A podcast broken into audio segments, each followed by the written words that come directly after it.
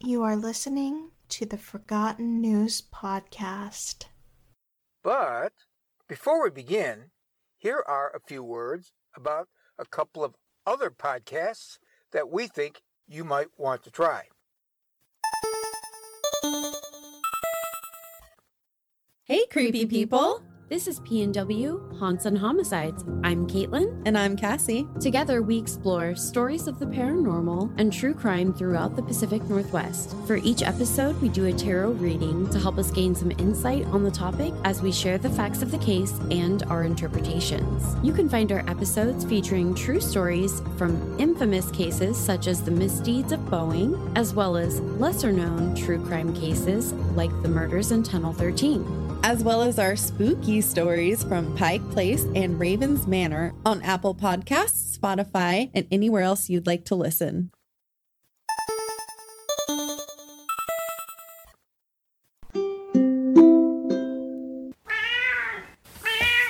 I'm Beth. And I'm Bailey. And we, we are, are True Crime B&B. We do a podcast every week. We release on Fridays. And every week we'll bring to you two different true crime stories. First we'll bring you a disturbing story. And then one that will hopefully uplift your spirits a little bit. We'd love to have you listen to our podcast. yeah, so join us every week on Friday. Find us anywhere you find your podcasts on Spotify, Apple, Google Podcasts, Amazon. I don't know anywhere else. and also, you can find us on Instagram, Twitter, or Facebook at True Crime BNB. Did we even mention that we're mom and daughter? No. I hope you join our crime family. Bye. Bye.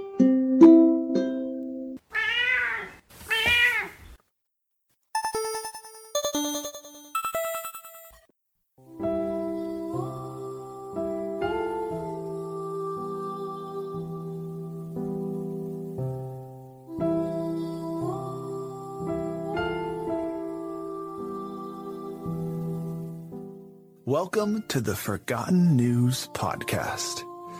This is your window to hear true stories from long ago. Stories that once made headlines. Stories that people thought would be unforgettable. Yet those stories were soon lost in the sands of time or were buried deep in the dustbin of history. In this podcast, we shake off the sand and dust from those stories and share them here with you, as fresh as the day they were first told.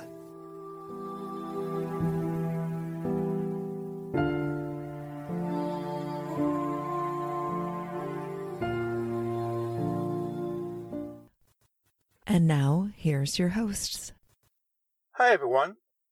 Welcome to episode 65 of the Forgotten News Podcast, our second episode of 2023. Hey there, this is Jim. Hello, hello, hello. This is Kit. Listeners, we obviously already know that this episode is being released pretty late in the month. So we're not going to do a big detailed apology thing because honestly, we've probably done that on every episode over the past several months, other than our Christmas episode. Nevertheless, I am sorry. We really, really are sorry. It just gets rough sometimes because despite all of our best intentions, sometimes everyday life just gets in the way. But for now, who cares? We're back! Woohoo! And you know what? We're going to try to make it a goal that over the next few months, we will simply try to do better and release more episodes more often. Hopefully. So just wait and see what happens. We're crossing our fingers.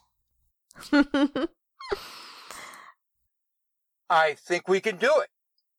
We will definitely try. However, before we move on, there is one more thing that we are very sorry about. Jessica will not be with us for this episode. Unfortunately, she has some unexpected things going on that unavoidably prevented her from participating. But, fingers crossed, she will return on our next episode. And speaking of episodes, let's jump right into our featured story, which we presume is the main reason why you are listening to this episode in the first place. However, since our featured story is kind of a creepy mystery, we definitely feel that a trigger warning is necessary so that you can decide whether you want to continue to listen or not. So, if you are of a nervous or sensitive disposition or get frightened easily, we advise you calmly but sincerely to simply turn off this episode now. In addition, we do not recommend this story for children under the age of 13, since it could easily be too scary for young ears. Parental discretion is strongly advised. So, with all of that having been said, on with the show.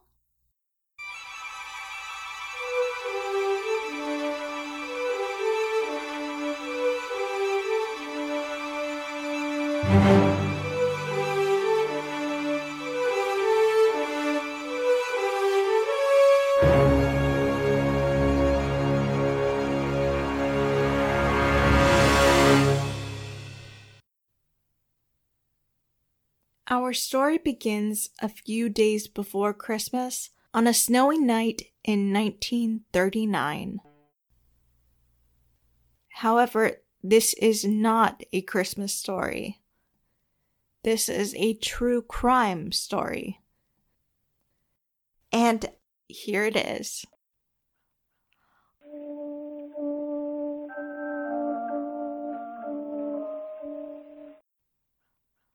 On Friday, December 22nd, 1939, at around 3 a.m. on U.S. Highway 20, the roadway between South Bend, Indiana, and Mishawaka, Indiana, a man named William Joyce was driving along, just minding his own business, when, out of the blue, his car suddenly collided with a middle aged man who had stumbled onto the highway. The man was knocked over 40 feet down the road by the impact of the collision. William got out of his car to check on the man and to see if he could help. He immediately realized that the man was unconscious and also had severe injuries so he quickly drove towards the nearby city of South Bend to look for a telephone to call the police and get help. The police arrived on the scene at around 3:30 a.m. and swiftly located the injured man on his back next to the highway.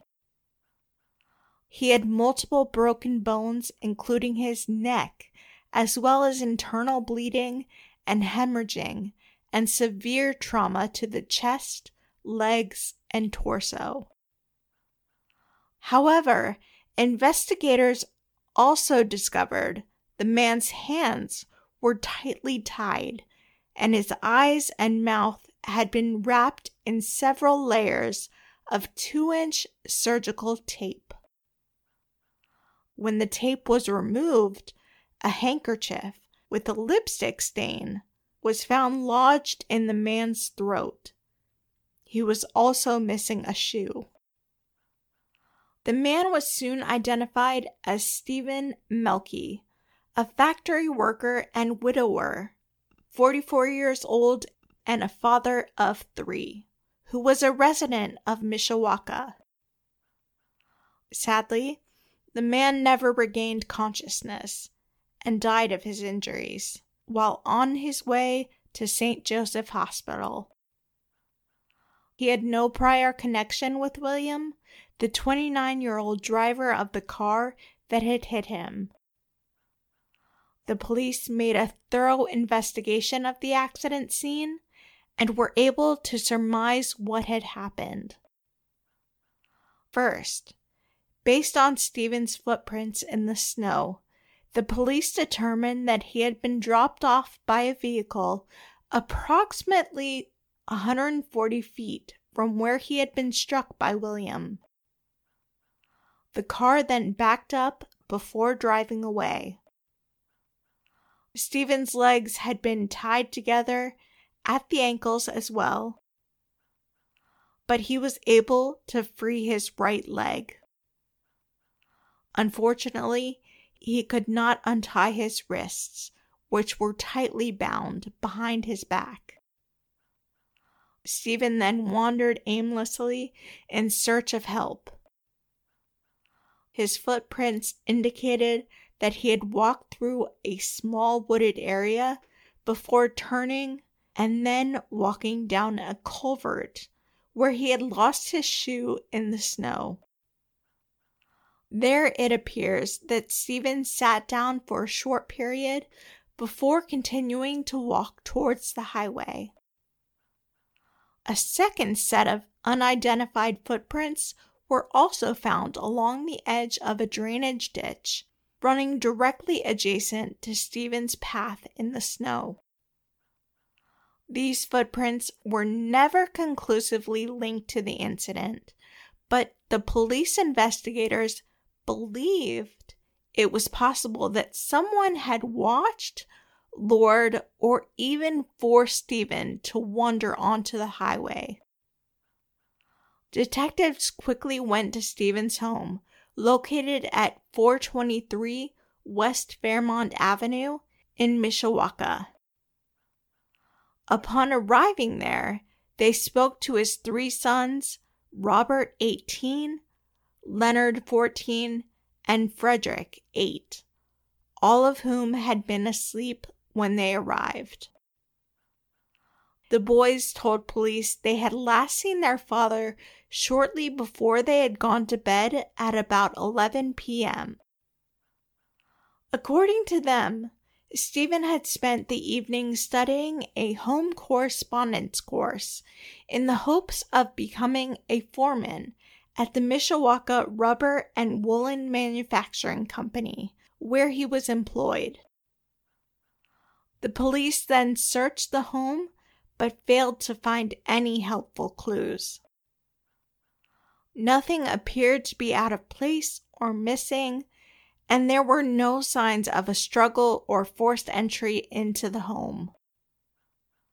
When police first arrived at the home, the front door was shut, leading them to believe that Stephen was most likely lured from the home before being abducted.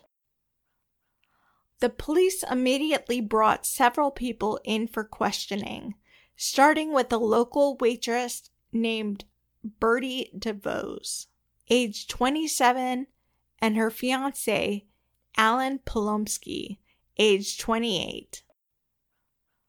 Bertie worked for a local tavern called the Old Heidelberg. There, she became acquainted with Stephen, who was a frequent patron of the establishment. Eventually, the two had a close relationship, and this friendship was, by all accounts, more than just friendly. Now, needless to say, Alan did not like Stephen's frequent interaction with his fiancee, and on more than one occasion, Stephen had gotten into several verbal altercations with him. Bertie and Alan were both questioned, and they both denied having any knowledge or information regarding Stephen's abduction. According to them, they had spent most of the evening together at a local tavern. They both stated that Alan had dropped Bertie off at her home at around 3:30 a.m. and then he had went home by himself. They were released from custody due to lack of evidence specifically linking them to the crime. However, a short time later, they were brought in a second time for a polygraph test, which they both passed. Police also compared tire prints left at the scene to both vehicles belonging to Birdie and Allen, and neither were a match. So the couple were again released. George Smith, 44, a co worker of Stevens, was also questioned by the police. According to acquaintances, George was also very fond of Birdie, and he had been seen several times arguing with Stephen at the tavern where she worked. However, after his vehicle's tires also failed to prove to be a match, and he passed a polygraph test, he was released. Although police continued to interview potential suspects over the years, an arrest was never made. And so the strange blindfold death of Stephen Mielke remains unsolved.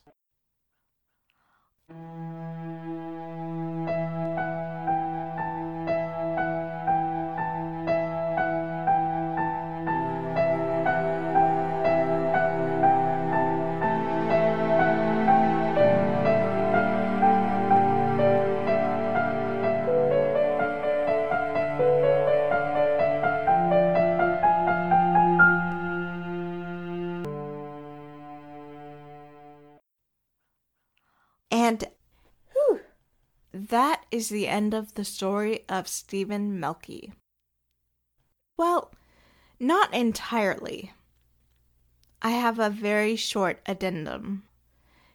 You might remember I mentioned that Stephen had children three boys.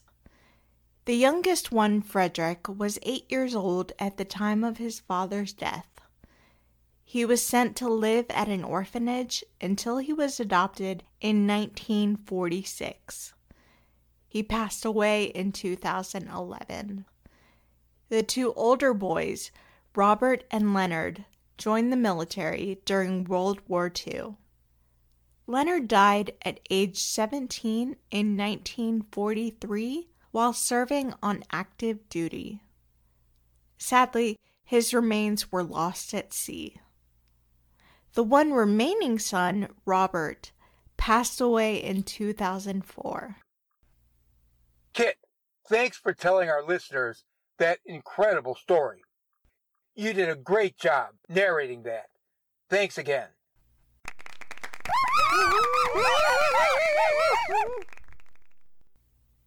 Unfortunately, it's highly unlikely that the mystery will ever be solved. And since that is probably very true, let's just move along to our regular segment Police Blotter and Court News. Okay. Except it hasn't been very regular lately. yeah, it's been kind of intermittent. We will try to avoid that in the future. Now, if you are a regular listener, you will know that on this segment, we typically feature a list of maybe a dozen or so tiny tales of true crime from a hundred or more years ago. Crimes that were committed by small time crooks or other random people and whose name ended up in a newspaper column after the local court issued a ruling in regard to their case. But every so often, we shake it up and dedicate a police blotter segment to a single story rather than a dozen or more. Although it will still be approximately the same length as a typical regular police blotter segment. our column on this segment was published on January 24th, 1868, in the Cleveland Plain Dealer. However, please be aware that this police blotter segment will be a little different, a little unusual. I'll explain. There will be a crime and a criminal. However, the story will definitely be something that you won't expect. Partly because our guest narrator will be the irrepressible Madison Standish from the hilarious podcast Madison on the Air. Now, unlike most of our previous guest narrators, she adds a few comments of her own to the story. But you'll enjoy it. We promise. now, on that note, here we go. Police blotter and court news.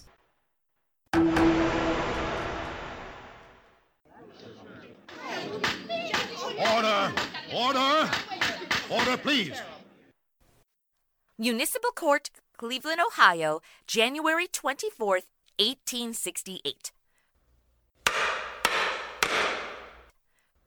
Frederick Dietz, 36 years of age, who immigrated from Germany two years ago and speaks in broken English, recently formed a strong attachment for a poor outcast, Mary Lehman, or Lehman, or eh, however you say it. 24 years of age, Mary has appeared with remarkable frequency on the docket of the municipal court during the past three years. Public drunkenness and prostitution. Oh, so her name's Layman then. uh, have generally been the charges brought against her. And during the period we speak of, it is safe to say that she has spent at least one year in the workhouse, or another kind of house. Last evening, Mary was again arrested as a common prostitute with another young nymph of the pavement. Are we not saying hooker? Uh, named Martha Carroll. This morning, they were both sentenced to the workhouse for 30 days. Shortly after Mary was remanded to the lockup, Dietz called on her and wanted to marry her at once. OMG! He's like Richard Gere in Pretty Woman. Oh, Mary agreed to his ardent proposal, but expressed her desire that the ceremony might take place in the courtroom, to which her lover agreed. The true history of the girl was made known to Dietz through an interpreter. Ooh, that's a hard conversation to have. Oh, but he said he didn't care. He would marry her anyway. She must have been as hot as Julia Roberts. He obtained a marriage license, and payment was then made in advance for the couple to tie the knot. The judge thereupon obligingly suspended court business for a few moments, and the happy pair were quickly united just before noon in the holy bonds of etc., etc., and so forth. However, the judge neglected one duty. He did not kiss the bride, making him one of few men in the city not to. but the bailiff was not slow in reminding the judge. After the wedding, bride and groom strolled to a saloon in the neighborhood and took a good stiff drink each. I hereby declare this court is adjourned. And that is the end of our police blotter and court news segment from January 24th, 1868. But before we move on, we would like to thank our narrator and other guest voices on this police blotter segment. So please take a moment, step up to the microphone, and tell our listeners any little thing that you would like for them to know about you. Hi, this is Madison from the podcast Madison on the Air. So, like, I'm from 2021, but I got zapped into the past. I don't know how and now I'm stuck in old timey radio shows. You know, the ones like Dragnet, Gunsmoke, and Sam Spade. Aside from not being able to get a decent mocha latte and having zero reception on my phone, it's actually been pretty fun. These are all the real scripts from the radio dramas adapted for me to join in the adventure. Even if you've never heard an old timey radio show before, you'll definitely still enjoy me meeting characters from like almost 90 years ago who, to put it nicely, are not exactly woke. New episodes premiere the first of every month and can be found on most podcast platforms or go to our website at madisonontheair.com. Bye! Hi, this is Angelique Bone. I'm an experienced freelance voice actor, podcaster, interviewer, announcer. Basically, if it requires talking, I'm here to do it. If you'd like me involved in your next project, feel free to send me an email at tubofterror at outlook.com. David Walker, IT geek and woodturner, but most important, husband of true crime fan. Check out our creations at facebook.com slash houkwalker, H-O-U-K-W-A-L-K-E-R.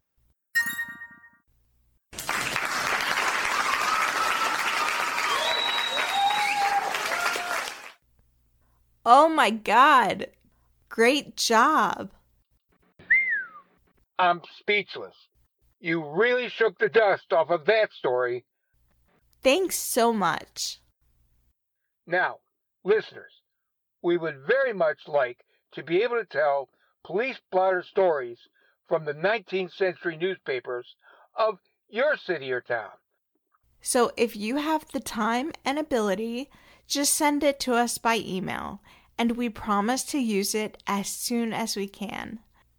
The address is forgottennewspodcast at gmail.com. Now, at this point, we would normally move forward to our recommendations and advice segment.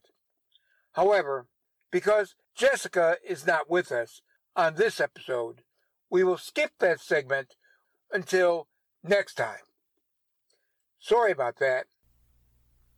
But we do have one recommendation from both of us.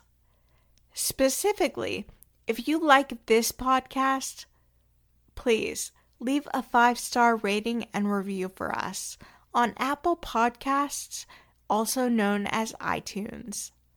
And if your favorite streaming service carries this show and allows you to give a rating on there, please be sure to rate us five stars on that service also. Now, listeners, in addition to reviews, we would be so thrilled to hear from you directly. Just send an email to forgottennewspodcast at gmail.com. You can also follow us on Twitter and Facebook. Just use the search feature and you'll find us in a flash. And if you might be interested in talking with me personally about the show or anything else, you can follow me on Facebook or Twitter and send a DM. But it might be a little tricky to find me on Facebook because there are a lot of people with names that are very similar. So if you use the search feature on Facebook, you should be able to find me if you type Kit Caren, but with a hyphen in between. In other words, type K I T hyphen C A R E N. And you should be able to find me on Facebook. There's also a link in the show notes in case you get totally lost using the Facebook search engine. but it's a lot easier to find me on Twitter. My Twitter handle is at Kit Caren. I'll spell that for you at K I T C A R E N. However, no matter what way you contact me, Facebook or Twitter, I want you to know that I am incredibly excited anytime I hear from any of you. I promise to reply. Just be nice. That is the only thing that I ask. So, do we have a deal? Honestly, that's not too much to ask for. And listeners, if you've made it this far, welcome to the end of the episode. Thank you so much for sticking around and letting us be a part of your day. Or your evening, or whenever you're listening. But regardless of that, thank you again for hanging out with us. And one more thing. Remember, history is no mystery. Mm-hmm. Dum dum dum dum. La la la la la la la bum bum bum bum. This episode was recorded before a live audience of us. Goodbye, everybody. Bye. Thanks for listening.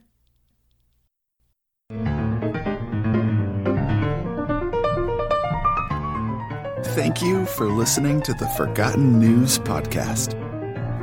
You will now be returned back to the present day, and we hope that we can count on you to join us for our next episode.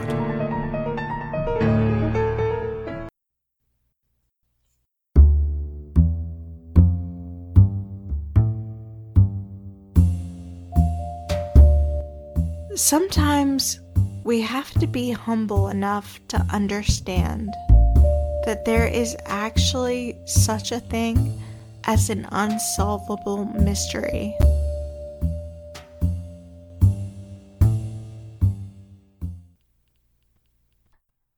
Ding, ding, ding. Listeners, would you like me to make a special audio recording just for you? Or perhaps you would like a recording by Jim or by Jessica. Believe it or not, we're offering you our voices, and each of us are available to record for you. The audio can be almost anything. For example, a short story, a poem, a birthday greeting, a joke, an outgoing voicemail message, a ringtone? Hey, just be creative. I could even be the voice of your pretend girlfriend in Canada. Yes, I can be the proof you need for your folks or your buddies at work or whoever you need to convince. Seriously, this is for real. So, in other words, bottom line, I can record almost anything at all, up to a maximum of five minutes.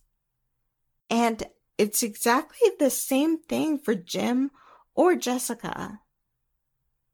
Each of the three of us are available for all of your audio needs or desires. However, unfortunately, we can't do it for free as much as we wish we could. But don't worry, your price for any recording up to five minutes is only $5. That's right, listeners. Only $5. So, if you would like to have my voice, or Jim's voice, or Jessica's voice to record something for you, I will now quickly tell you exactly what you need to know. Just go to the address bar on your computer, laptop, or whatever device that you are using and type paypal.me backslash forgotten news podcast. I'm going to repeat that. So, quick, grab a pen and write this down. PayPal.me backslash forgotten news podcast. And then simply send the sum of $5. You, of course, will also need to send an email to Forgotten News Podcast at gmail.com that says which one of our voices that you want. You will also need to tell us exactly what it is that you want to have recorded. You can either write it in the email itself or you can attach a written script or document or possibly a link to a web page that contains whatever you want recorded. Then we will send you the audio as soon as we can, usually within a week from when we receive your payment. But if you have a specific deadline for the recording, please let us know when you send your email. And we will immediately let you know if it is a deadline that we can do or not.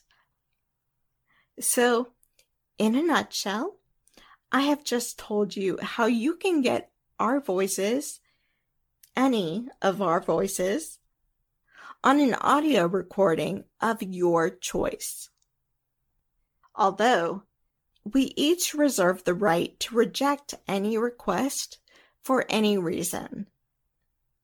But honestly, if we do that, we will issue you a full refund. However, for the most part, we are willing to record almost anything, up to five minutes, for the low, low price of only $5. Okay, that's it. Bye.